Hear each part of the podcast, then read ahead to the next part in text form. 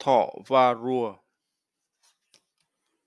Ngày xưa ngày xưa, có một chú thỏ luôn khoe khoang với các loài vật khác rằng mình chạy nhanh nhất.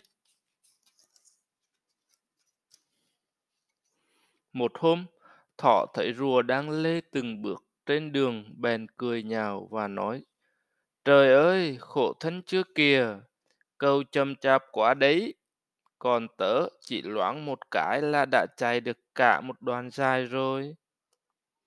Rùa tức giận liền nói, tớ thất cầu chạy đua với tớ đấy. Thỏ ta tin chắc rằng mình sẽ thắng, nó nhận lời thất thức.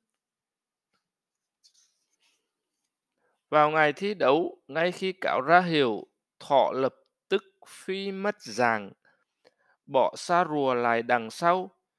Rùa rất chậm chạp nhưng vẫn kiên nhẫn bò từng bước. Khi đã chạy được nửa đường, thỏ ngoái đầu lại nhìn nhưng không thấy rùa đâu. Nó chắc mẩm mình sẽ thắng cuộc. Nó dừng lại dưới một cái cây lớn và đánh một giấc ngon lành. Rùa bắt kịp thỏ đang say sưa ngủ, nó cứ thế bò mà không dừng lại.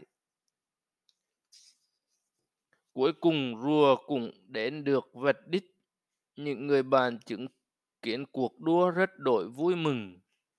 Thỏ tỉnh giấc, nó dốc hết sức để chạy, nhưng đã quá muộn.